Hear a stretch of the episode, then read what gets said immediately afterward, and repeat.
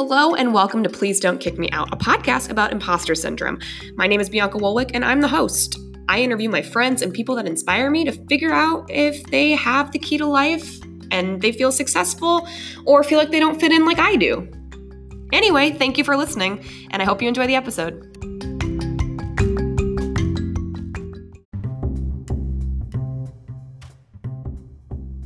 This week's episode features Carl's, the ADH adult. It's a really great conversation. I'm excited to share it, especially because this year I actually became diagnosed with ADHD, so it's been really fun exploring that. So let's just hop on into it.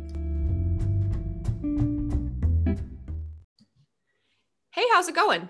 Good, how are you? I am doing well. I cannot believe it is November. Yeah, no.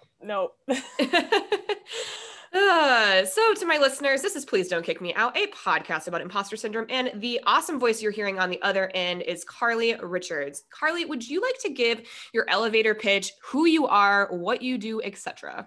Oh, geez. I hate elevator pitches. They're so stressful. My bad. Yeah. So like everything, a little bit of everything. I have 3 degrees in the mental health field and I'm working on number 4. I also, before the pandemic anyway, worked as a professional actor part-time and I do a little bit of visual arts. I have a little band with my pal. And then TikTok has been the big thing recently. Yeah. Awesome. And that is actually how I ran into you. You were on my For You page. Okay, listeners, let's just talk about this. I have denounced TikTok. I understand that, but I do have a really cute dog, which is why I started TikToking again. And also I feel more comfortable with it because it's now owned by an American company. Therefore, I apologize. I'm going to retract my statements. Yes, I'm on TikTok again. I apologize to my listeners. So I'm just gonna eat my words. Anyway, you were in my For You page. And because you post a lot of content about ADHD, which I am a recent, like I was the last person to find out that I had it. And everyone, I was just going through life and people just thought that I knew and I did not. So your content kind of spoke to me in the sense of, I have no idea how you came on my FY page, but it's fine. I followed you on Instagram and then I sent you a message and here we are. Yeah. Yeah. And you know, it's like, it's really funny. So many people are commenting on my videos that they're in a similar situation as you. It's like, I had no idea, but I relate to like every single one of these videos. So now I'm going to talk to my doctor about it. Yeah. It was a weird thing. I mean, so when I got laid off at the start of the pandemic, and then I was like, I'm going to start this podcast. I started to realize that I would put off the most simple task until like Sunday night at like 11:59 p.m. and I'd be like crippled. My husband would come home from work and I'd just be like sitting at the table in tears and he's like, what's wrong? And I was like, I have a to-do list, but I just got stuck in this like Reddit hole and I don't know what I'm doing. And he's like, oh my gosh. Okay. Like Bianca, I'm going to print this out and you're going to take this test. And so I'm like, okay. And I've sure enough, like I was off the charts on that. And so I do have a really awesome doctor who equally was like, yeah, you didn't know this? Like, no. So here we are. But I feel like it's been a really great year for a lot of people to kind of have the time to take the time for their mental health or figure out what's going on with them. Cause we have nothing but time. So yeah. So I'm grateful for that diagnosis in the sense of that. Yeah, definitely a lot of time for self-exploration these past couple months. Yeah.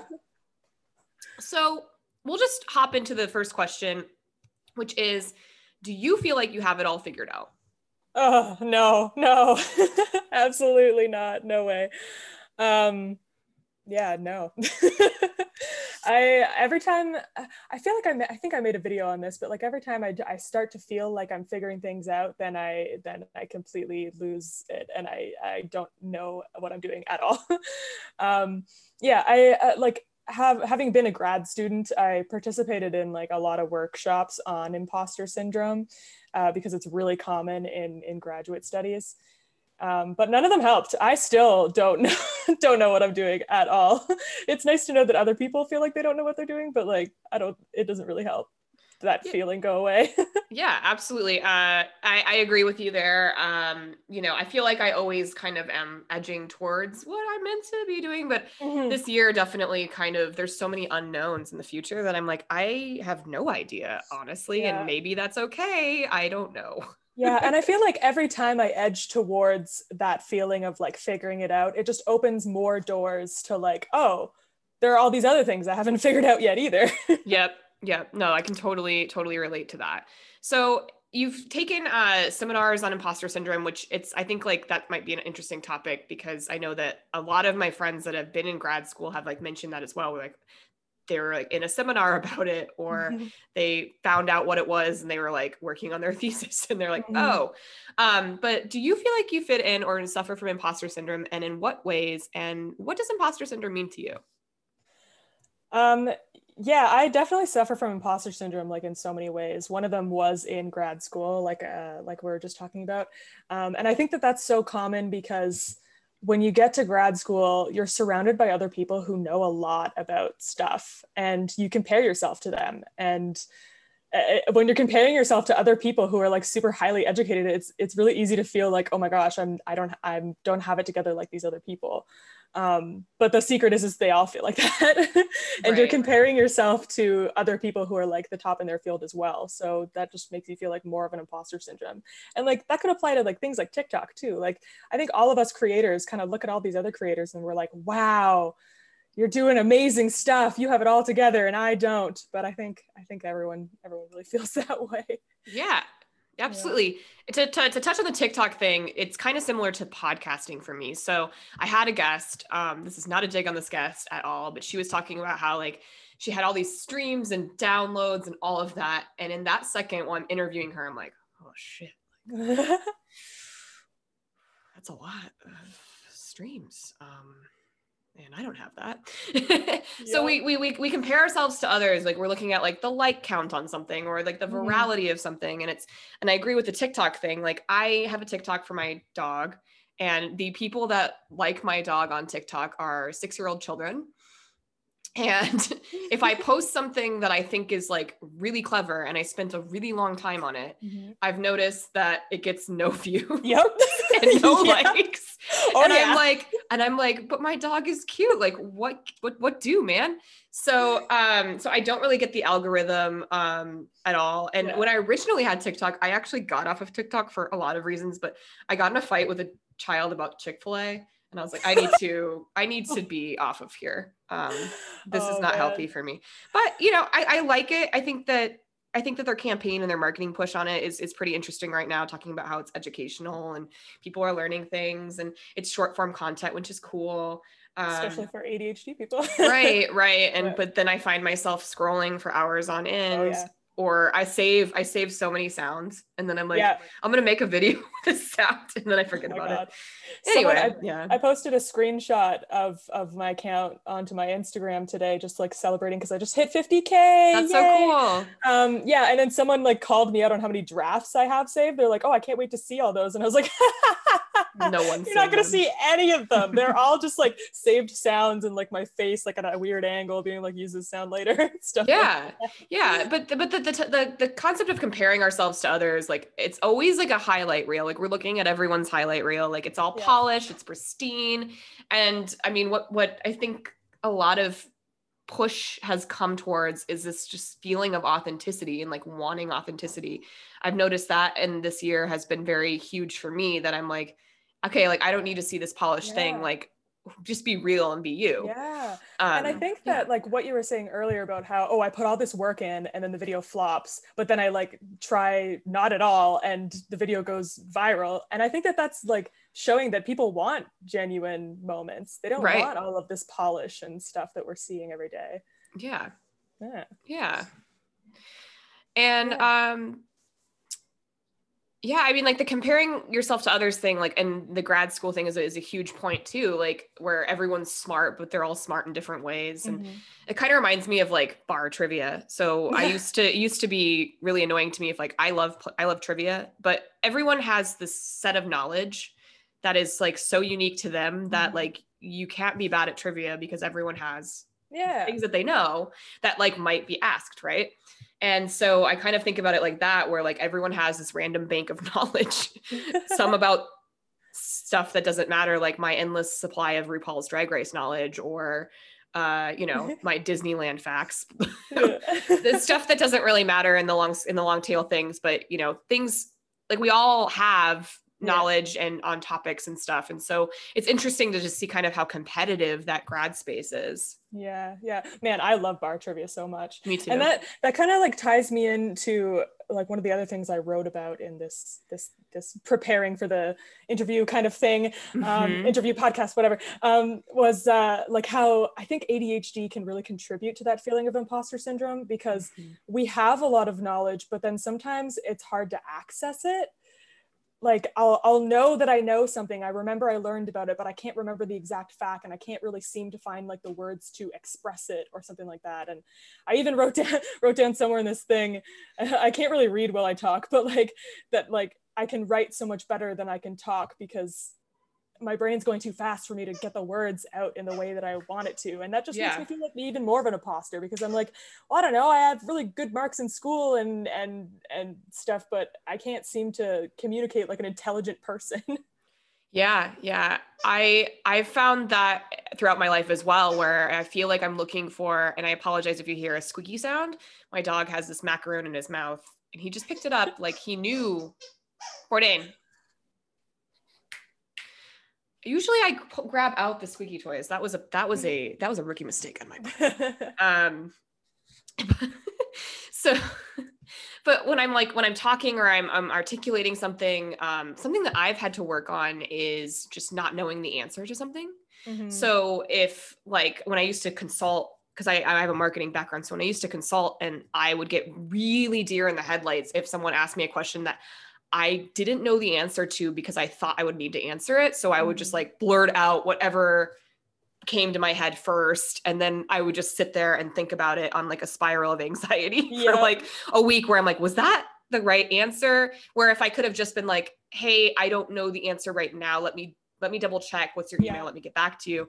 Like I would have saved myself so much heartache and stuff. But I also feel like you're right. ADHD, it kind of lends itself to like, oh, I haven't said anything in a minute. Do I say something? And then you just blurt out like whatever, hoping that it sounds intelligent. Yeah. That's something that I really had to work on a lot. I worked as a teaching assistant for like many years throughout my graduate studies. And yeah, like being confident enough to be like, I don't know, but like, let's figure it out together. Let's Google it together instead of just like bullshitting your way through an answer. Yeah. It took me a while to figure that one out. And I think like, that's just kind of part of like your career and learning as you go, and realizing that like another thing with imposter syndrome is like when the worst case scenario happens, like you're not going to die, you're gonna be fine. Yeah. But 99% of the time, the worst case scenario is in your head and it's not really what's going to happen. So I try to always walk myself through that worst case scenario. Like, oh, I, you know, like I lost my job, but you know, like that was my worst fear, was like losing my job, which is actually why this podcast came to be. Cause when it happened, I was like, all right, well, I'm still alive, so that's cool. But you know, it's okay. I'm gonna mute myself real fast. Hold on, one sec. Just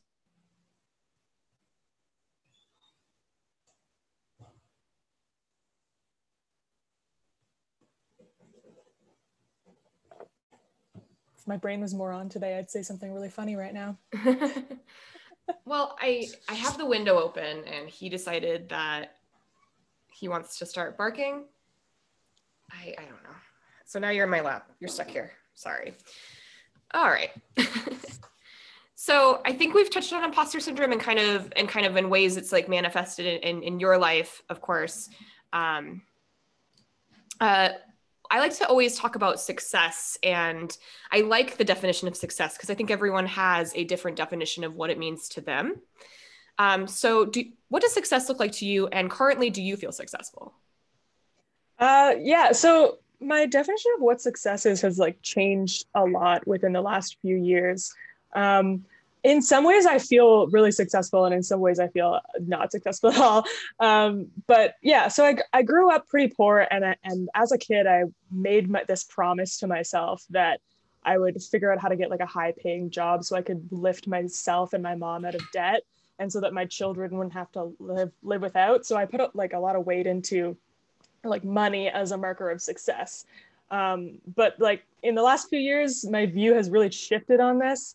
And I've started to put a lot more weight into experiences as markers of success, like trying new things and gaining insight from those experiences, and like learning from failure. So yeah, I think that that's kind of what success is about, is like taking your mistakes as an opportunity to grow, and like always making efforts to better yourself. And yeah, in that way, I think that in the past few years, I've felt really successful just because I've done things. I've been doing things, and that helps make me feel like I have a purpose and that I'm successful. You know, I'm going out and being in plays like I always wanted to when I was a kid, like I'm acting and I'm making connections through TikTok of all things to do. Like, yeah, and those just doing things helps me feel successful. Yeah, I love that. I think everyone measures it differently, but for me, when I was starting out in my career, I thought, you know, oh yeah, like it has to be money. It has to be monetary. I don't ever want to have to like ask my parents for help or whatever. You know, I didn't want to, I wanted to just be at a place where I could just be like, just be and not worry. And when I had that monetary marker as like my idea of success, I realized that it kind of didn't lend into people valuing me, because I didn't value myself, you know, like I would sit at positions with certain monetary values and stuff. And when I started to kind of realize that, similar to you, experiences and, you know, the things that make life kind of worth living, like those are extreme markers of success, like being able to have that time, you know, with your partner or whatever you're doing, like those, to me, I feel far more successful this year, when on paper, like I don't have a job right now. I don't. Yeah. I volunteer and I do this podcast and whatever. But I feel like for me, it's like I've kind of taken this year to explore what I want to do, like what drives my soul. Yeah. Do I want to do this anymore? Do I want to go into a completely different path? And that's been really helpful for me. So I feel successful right now, like in my marriage, I feel successful in what I'm doing and making a difference, volunteering. Like that's really not awesome to be able to help families of active duty members every week. That feels really good. Yeah. But I also, like, you know, if I went back to my 20s, like I'm sure 20-year-old or 21-year-old me would be like, what are you doing? What are you doing? Maybe not though. I mean, yeah. Like maybe you'd look at yourself and be like, wow, look at all the things you're doing. Right. Yeah. I hope that I would think of myself though. Like in my early 20s, I was kind of a lame, grumpy person. Yeah. I mean, I think like our 20s are like, just, it's just constantly like garbage. You're just kind of garbage. And then one day you wake up and you're not. And then you turn 30. I'm almost there. Yeah, I'm 31. And I was funny because I had someone tell me when I was in my 20s, they're like, oh, like when you get to your 30s, like I trust me, like you're going to like understand things and it's going to make sense and stuff. And in my 30s, I definitely feel a lot more grace towards myself and forgiveness, where I'm like, okay, like you've lived enough time to not do these things anymore, but like we don't have to be embarrassed that we did them in our 20s. It's okay. Yeah. And also, you know, kind of forgiveness for certain things that I would have felt imposter syndrome about. Like a good example would be children. So I used to always shy away from that conversation, but like behind closed doors would be like vehemently like, I never want children. I don't, you know. And then I would go to these spousal events as a Navy spouse, and I'd say how I felt about children sometimes. And I would kind of shy away from telling people my thoughts and kind of not necessarily go along with their toasting to like, oh, like, hopefully we're all pregnant soon together. But it just made me feel kind of like cast out. And then now I don't really care. I'm like, like whatever, like you want kids. I don't want kids. You think I need to have them to like be happy. I don't believe that I need to. So, you know, potato, potato, it's fine. When in my 20s, I felt so much more pressure. Like if a person I was dating was interested in having children, then I would try and wrap my brain around if I could think about that. So I think my 30s, like I'm a lot more comfortable in my own skin to kind of have my own opinions and keep them. Yeah, I definitely relate to that. I feel like every year I'm alive, I'm starting to become more confident and comfortable with who I am and less worried about trying to impress everybody else. Yeah, absolutely. I think that's beautiful. And I also feel like I wish more people could learn that lesson sooner, but I also believe that we're like, life kind of has you think you have it all figured out and that you know what you're doing, and you're very not egotistical necessarily, but you're very confident, or you project confidence, but you're not confident. And then you do things to kind of appease whatever societal norm is saying. And for me, I'm just glad that like I figured out that it's okay to just like be myself. Like that's, I've, and also another thing I've learned this year especially is that knowing your value and knowing your worth and asking for those, and then walking away when they don't give you those things. My example would be, ever since I've been laid off, every opportunity employment wise has been underemployment. And for me, that is not going to work. I've done it before in my past because of my desire to want to work and my desire to want to hustle and continue my portfolio. But I've done that enough times where I know that the end result is it's just going to be a circle and you're going to end back up where you were. Yeah. And so there's no ladder. So that's kind of been a life lesson I've been learning this year as well, is that like, it's okay to just like know your value. And if others can't accept that, then that's on them. Yeah. And to set boundaries and stuff. I think I've been getting a lot better at that too. Cause I used to, you know, like you said, like kind of say yes to everything cause you're afraid to miss out on any sort of opportunity. But now I know that like, I have a delayed sleep cycle and I'm not going to function at 8 a.m. So I've stopped booking things at 8 a.m. I just tell people I can't. And they don't make as much as a fuss as I imagined they would. Right. Yeah. That's the thing. It's like, when you stand up for yourself, people are pretty good. The people that you put the boundaries in place for, they will react the harshest to them. And you know, anyone that's like a understanding person will understand it. I had something like, so I started this podcast in March and I was interviewing like crazy, and it was getting up towards my husband deploying, and I had and my podcast was like ramping up. Like I had so many requests for interviews and I couldn't keep them straight anymore. And I am trying to deal with this thing that a lot of people don't really understand, where, you know, I'm feeling all these emotions and I'm also in therapy and I'm talking to my therapist and I'm like, this thing I love doing, like, it feels like a chore now and I feel overwhelmed and I don't know what to do. And she was like, well, what if you just like reached out to everyone that you're going to interview and just told them like, hey, I'm going through some stuff right now and I will get back to you when I'm able to like hold space for you. Yeah. And I did. Yeah. And, go you. And honestly, the response was completely favorable. Everyone that was going to interview is now scheduled. You're the first interview after this hiatus, actually. Wow, I'm honored. Right. And so, and it's like, everyone was so understanding. Like one of them is a vet, he's a veteran. And he was like, oh my gosh, yes. Like I get it. Like it's a lot, like you are okay. It's okay to like ask for that time. And I only felt comfortable doing it because I'd been interviewing for so long that I was like, okay, well, this is kind of on autopilot. I can like take a month to like get in my routine because I'm going to be alone for a while.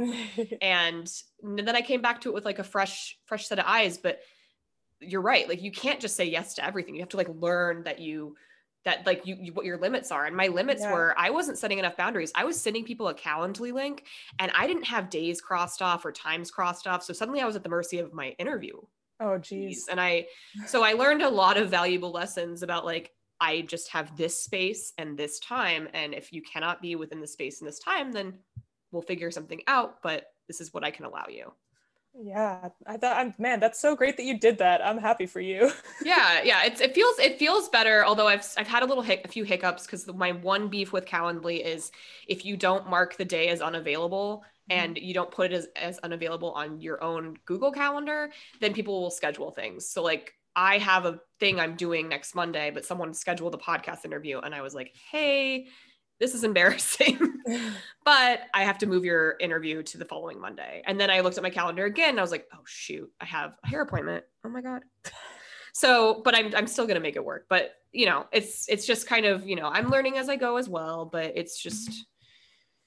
And it's really nice, like how kind most people are. Cause yeah. I think in my brain, I have this assumption, and it might've been, you know, because of bullying when I was a kid or whatever, mm-hmm. but for whatever reason, I have this assumption that everyone's going to be mean and that I should prepare for like the worst, when right. all like overwhelmingly the majority of people are really understanding, especially if they like are people that want to work with you on a podcast or something like that, or people who are listening to your content. Like I posted a TikTok a couple weeks ago that was like me in bed being like, hey guys, like I don't really have any content today because I'm having a really bad mental health day. And you know what? It did fairly well because people were like, we want to see this.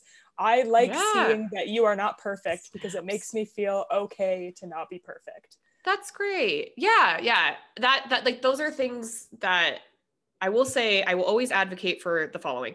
Therapy is important. Mm-hmm. Your mental health is important. Boundaries are important.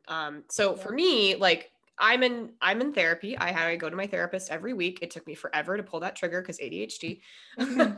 and we clicked and it's amazing, but she's been helping me explore a lot of things. So like, as you mentioned, like as a kid getting bullied, I never had friends, never really fit in, just total nerd. So I had a lot of, you know, fear of expressing myself, of course. And then at home, which I don't really talk about my family very often, but I had a family that wouldn't allow me to express my emotions. So if I was sad, they would negate it. If I was depressed, they would negate it. You know, I wasn't allowed to feel those feelings. And so when you have that, you become a very empathetic person. Yeah. And that can be so exhausting. And especially within this pandemic. So just like I had to be like, hey, I don't have the space for this podcast. I also had to say, hey, to my friends, I don't have the space to fix you right now. Like you're coming to me with a lot and my plate is full. And then my therapist is like, well, why don't you let anyone in? And I'm like, I don't know. Like vulnerability is so hard for me. Like it's so hard. And she was like, well, what would it feel like if you did? And I was like, terrifying, like absolutely terrifying. I cannot do it. Like I will not. So she's been encouraging me to like, try it. I've done it a few times. It feels uncomfortable as hell. Mm-hmm. I don't like it, but I also feel better when I do it. So it's a rocky road, but yes, therapy is very important and like learning that. And it's hard. It's hard to just say like, I need this for me. And then like, I think also as women, sometimes we'll be like, oh, but like, it's okay if it's just like a downgraded version of like what I can actually deal with, even though I put a hard no up. Mm-hmm. Yeah. We definitely have been socialized to not advocate for our own needs. Right. Just sweep them under the rug and deal with everyone else first. Yes. Yeah. And I, as much as I love my friends, some of them, you know, I'm like, I don't want to see you complain about the fact that like you and your spouse are bored in your house right now. Like, fuck off. Like I don't get Christmas, my anniversary. I don't get holidays. I don't get my wedding anniversary. I don't get any of these for the next 6. I don't even know when he's coming home. Like, and we've all had a pandemic on top of it. Like I get everyone's going through it, but like, I don't have space for that. Like, can we not, like, don't complain to me. Anyway, I really feel like we've touched on the topic of imposter syndrome. But before we hop into my favorite portion of the podcast, which is of course, seeing how my guest brain works with things that were fanatical and unpopular opinions. Do you have any advice for battling imposter syndrome? Oh my gosh. I mean, therapy. We just talked about it a bunch, but like, I can't express enough how helpful it is in all aspects of your life when you find a therapist that works for you too. Cause it can be hard to find one that matches with you well, but like, yeah, therapy and just like being honest about your imposter syndrome, I think really helps because then you when you talk about it, you realize how many other people are experiencing the same thing and it makes you feel less alone. Yeah. I think that's great advice. And I love it. Okay. All right. This is just my favorite portion of the podcast. And I see a wall of text. Oh my God. Just makes me excited. Okay. So what is one or a few things you're fanatical about and why? I'm just going to say that my friend sent me a Star Wars Mandalorian Baby Yoda chia pet that came just out of the blue. And I've said it before on my podcast, I'll say it again. I am obsessed with that little green bean, Baby Yoda. And I fully plan to take my Baby Yoda doll with me to downtown Disney on Monday. So that's whatever, awesome. Fight me about it. Anyway, what about you? Yeah, okay, so I've had like a lot of things that I'm fanatical about over my life. Obviously, like psychology and neuroscience is one of them because I've studied it for like 9 years in school now. I also used to be obsessed with the band Gorillaz back as a child. Love that. But yeah, I wrote this wall of text about Fight Club because by far Fight Club has been my most like obsession that I've had throughout my whole life, and it's the one that stayed with me the longest. I have a tattoo. I have a Fight Club tattoo. It's actually in the author Chuck Palahniuk's, I never know whether I'm pronouncing that right, but yeah, Chuck Palahniuk's writing. And it just says Paper Street SoCo. It's on my foot. I got that when I was 18, and I started being obsessed with Fight Club when I was 14. So I waited like 4 years of having the obsession before I got a tattoo about it, which is like really impressive considering I have ADHD. Yeah. And I do impulsive things a lot, but yeah, I waited. Me too. Yeah, super obsessed. I easily like have watched it over 200 times. There was a point in my life where I put on Fight Club before bed to fall asleep, which is a really weird movie to fall asleep to, I know. But yeah, I just loved it so much. I think that like what sparked the obsession was when I first saw it, I was 14 and I was like suffering from undiagnosed mental health issues. And I was a moody teenager at the same time. So both of those things together made me really like this kind of like dark, nihilistic movie. I even made a flash quiz about Fight Club in high school comm tech class, and I'm pretty sure you can still find that on DeviantArt somewhere. But yeah, it's just like asking a bunch of silly trivia questions about Fight Club. But yeah, I really loved David Fincher's style and Brad Pitt and Helena Bonham Carter, and I clung to the dark themes of hitting rock bottom, and it was the first time that I had been exposed to this theme of like consumerism and how things can't make you happy. And it gave me hope that like all the popular rich kids in my school were secretly as miserable as I was. And like it glorified and romanticized all the anger and the hurt I had inside of me. And like, I also loved all the little science bits thrown in, like the chemical burn scene. Because even back then I was a total science nerd. And I just loved learning about like how soap was made and like lye and stuff like that, how that works. But yeah, I'm in a better place now. And like, I don't relate to it on such a deep emotional level as I did when I was an angsty teenager, but it still really holds like a special place in my heart because it was with me for so many of those like formative years. Yeah, and I lost my, I was trying to follow along in my paragraph that I read, but now I've totally lost my spot. But anyway, I just really like Fight Club. I like it a lot, and I know that the general fan club of Fight Club are like not people like me. They're usually like just dudes who like to watch other dudes fight. But that's not at all what I got out of it. And that's my favorite movie ever. I like the book too. I also think it's the best book to movie translation that I've ever seen, because usually like the movie is really shitty and the book is better. But I really liked the way that they did this into a movie. Yeah, I love that. I can relate in a lot of ways to many of the things that you said. First and foremost, the fact that you waited to get a tattoo. My parents told me like they would disown me. I would blah, blah, blah, like just never ever get a tattoo. So I got a tattoo. It took me maybe 2 years after I decided what I wanted to get it, got it. Then I spent the next 2 years removing it, because my parents told me to, and I said okay. I was 25 and they were helping me because a millennial, I don't know. And then I met my husband and I got it re-inked, and then I got it fixed to actually like fix it all up. But when you talk about impulsive things and impulsivity, pre-diagnosis, Bianca got 4 tattoos at once after she found out that she was getting laid off. Amazing. I got a Mickey semicolon, a infinity symbol with a Winnie the Pooh bumblebee. I got an anchor on my elbow, and I got a dog paw print on my arm. And arguably, I live in San Diego. San Diego is purple tier right now, which means that everything is shutting again because dumbasses.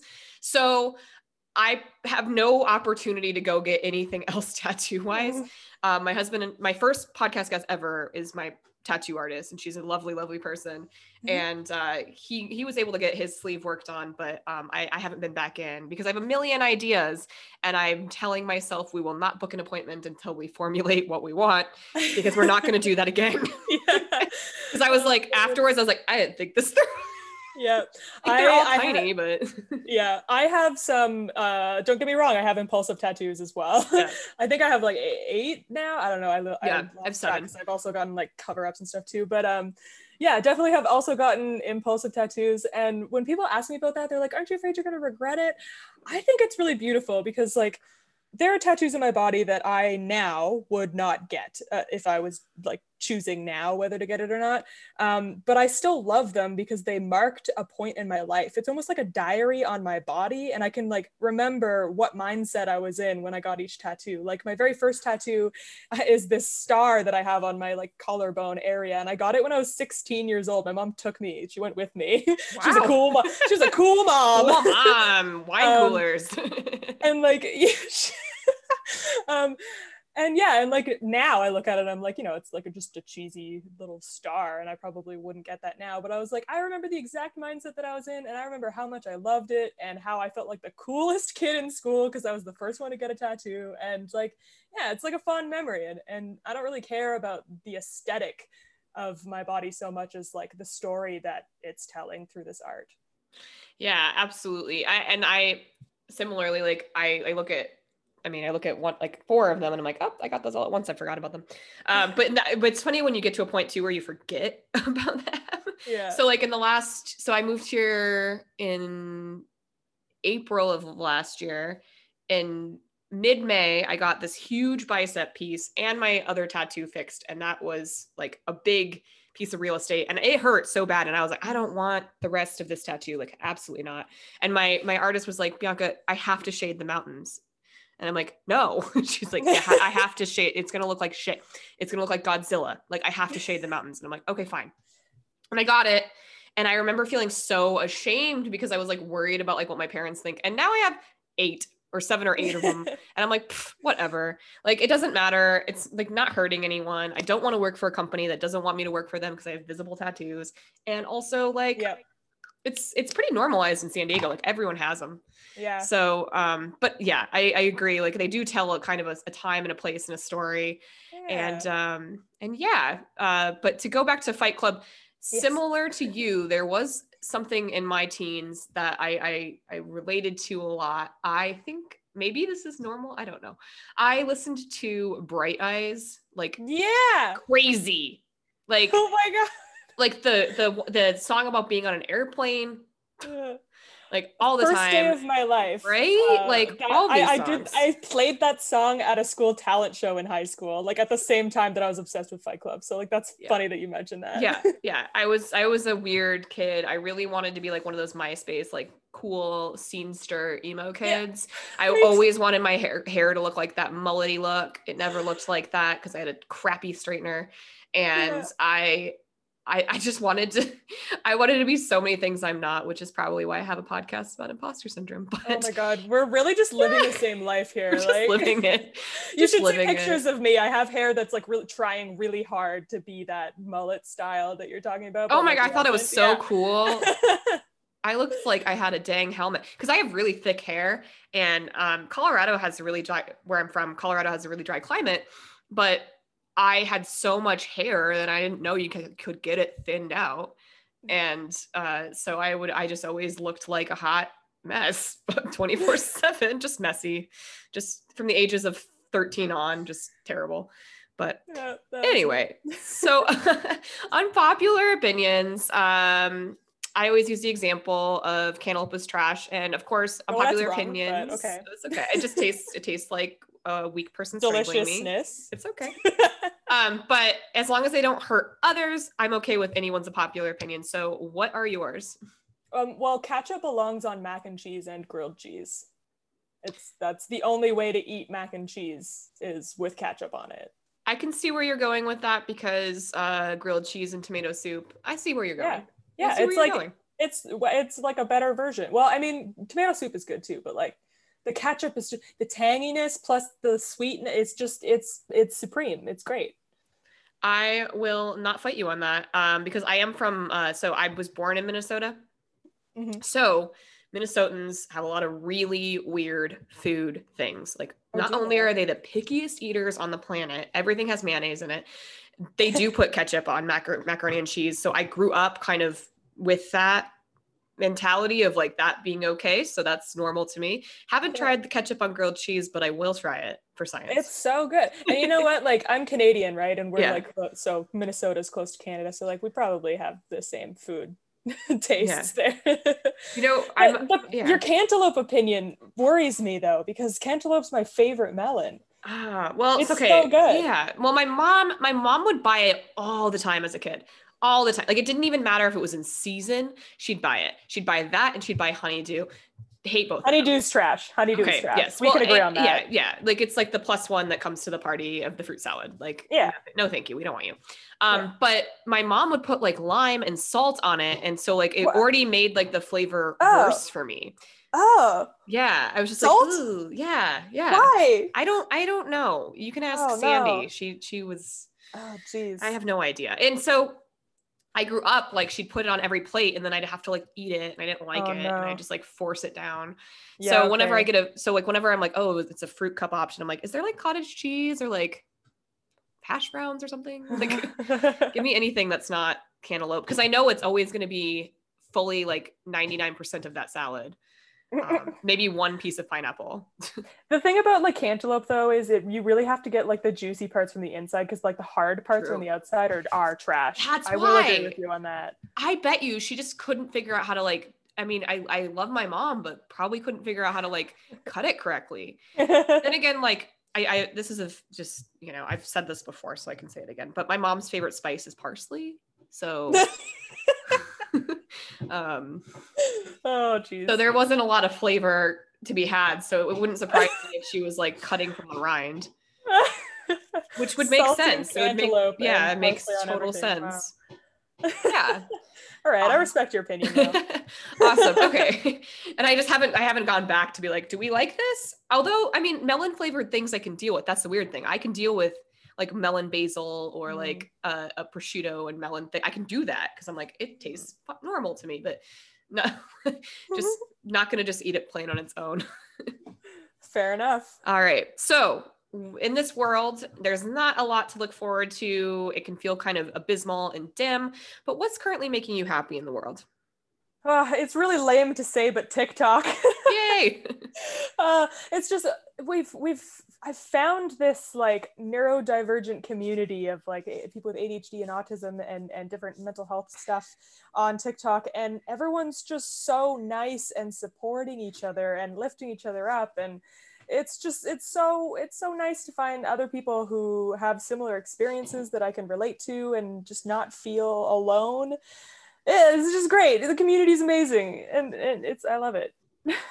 Yeah, I love that. Yeah, I was, like I said, naysay about TikTok for just a little bit, but I am back on it, and I do see that there are some really cool things that have happened. I think it's a valuable medium. But what I like about what you've created is that you normalize, like you talk about the science aspect of like, if you take this medication, this is what happens and this is why it's helpful, or, you know, everyone's brain's different, or you explain things in a way that I think like normalizes it, which is really helpful for people who might be struggling with their own diagnosis or really trying to understand their own brain.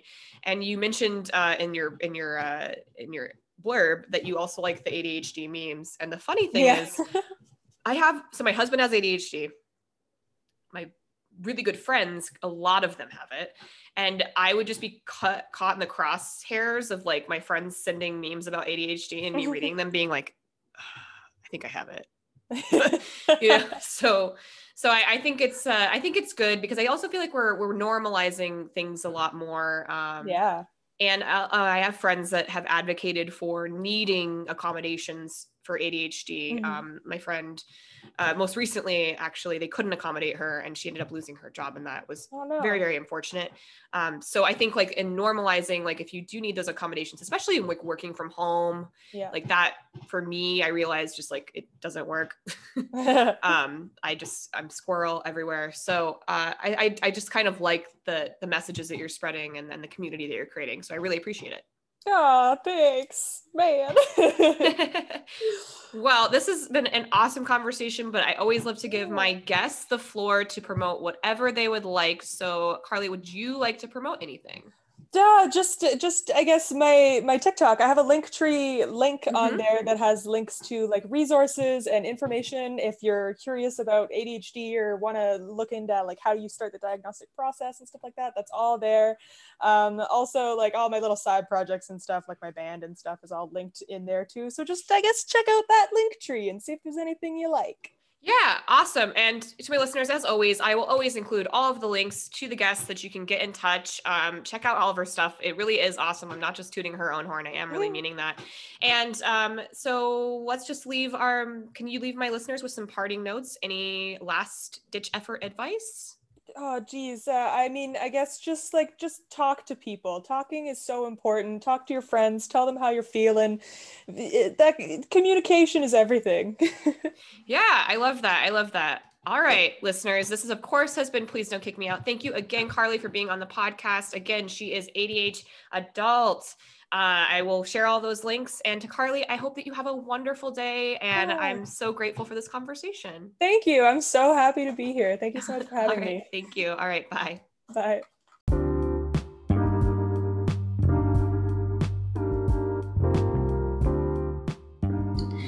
Hey listeners, I wanted to share a special promotion for you from Dash of Pep. Dash of Pep is a clothing boutique that offers non-binary clothing that has fun prints that support mental health and empowering you to be your best self.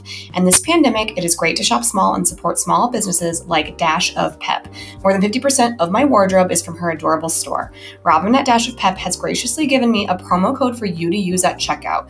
Use PDKMO to receive 15% off your order. Again, that is www.dash.com. of pep.com, and you can enter PDKMO at checkout to receive 15% off your order.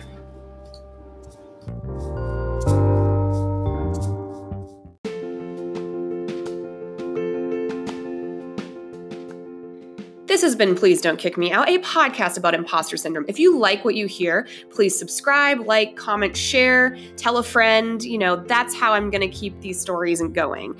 Also, if you want to be a podcast guest, you can reach out to me at pdkmopodcast@gmail.com and we can get it set up. Thanks everyone for your continued support. And I look forward to, connecting with you again next Monday.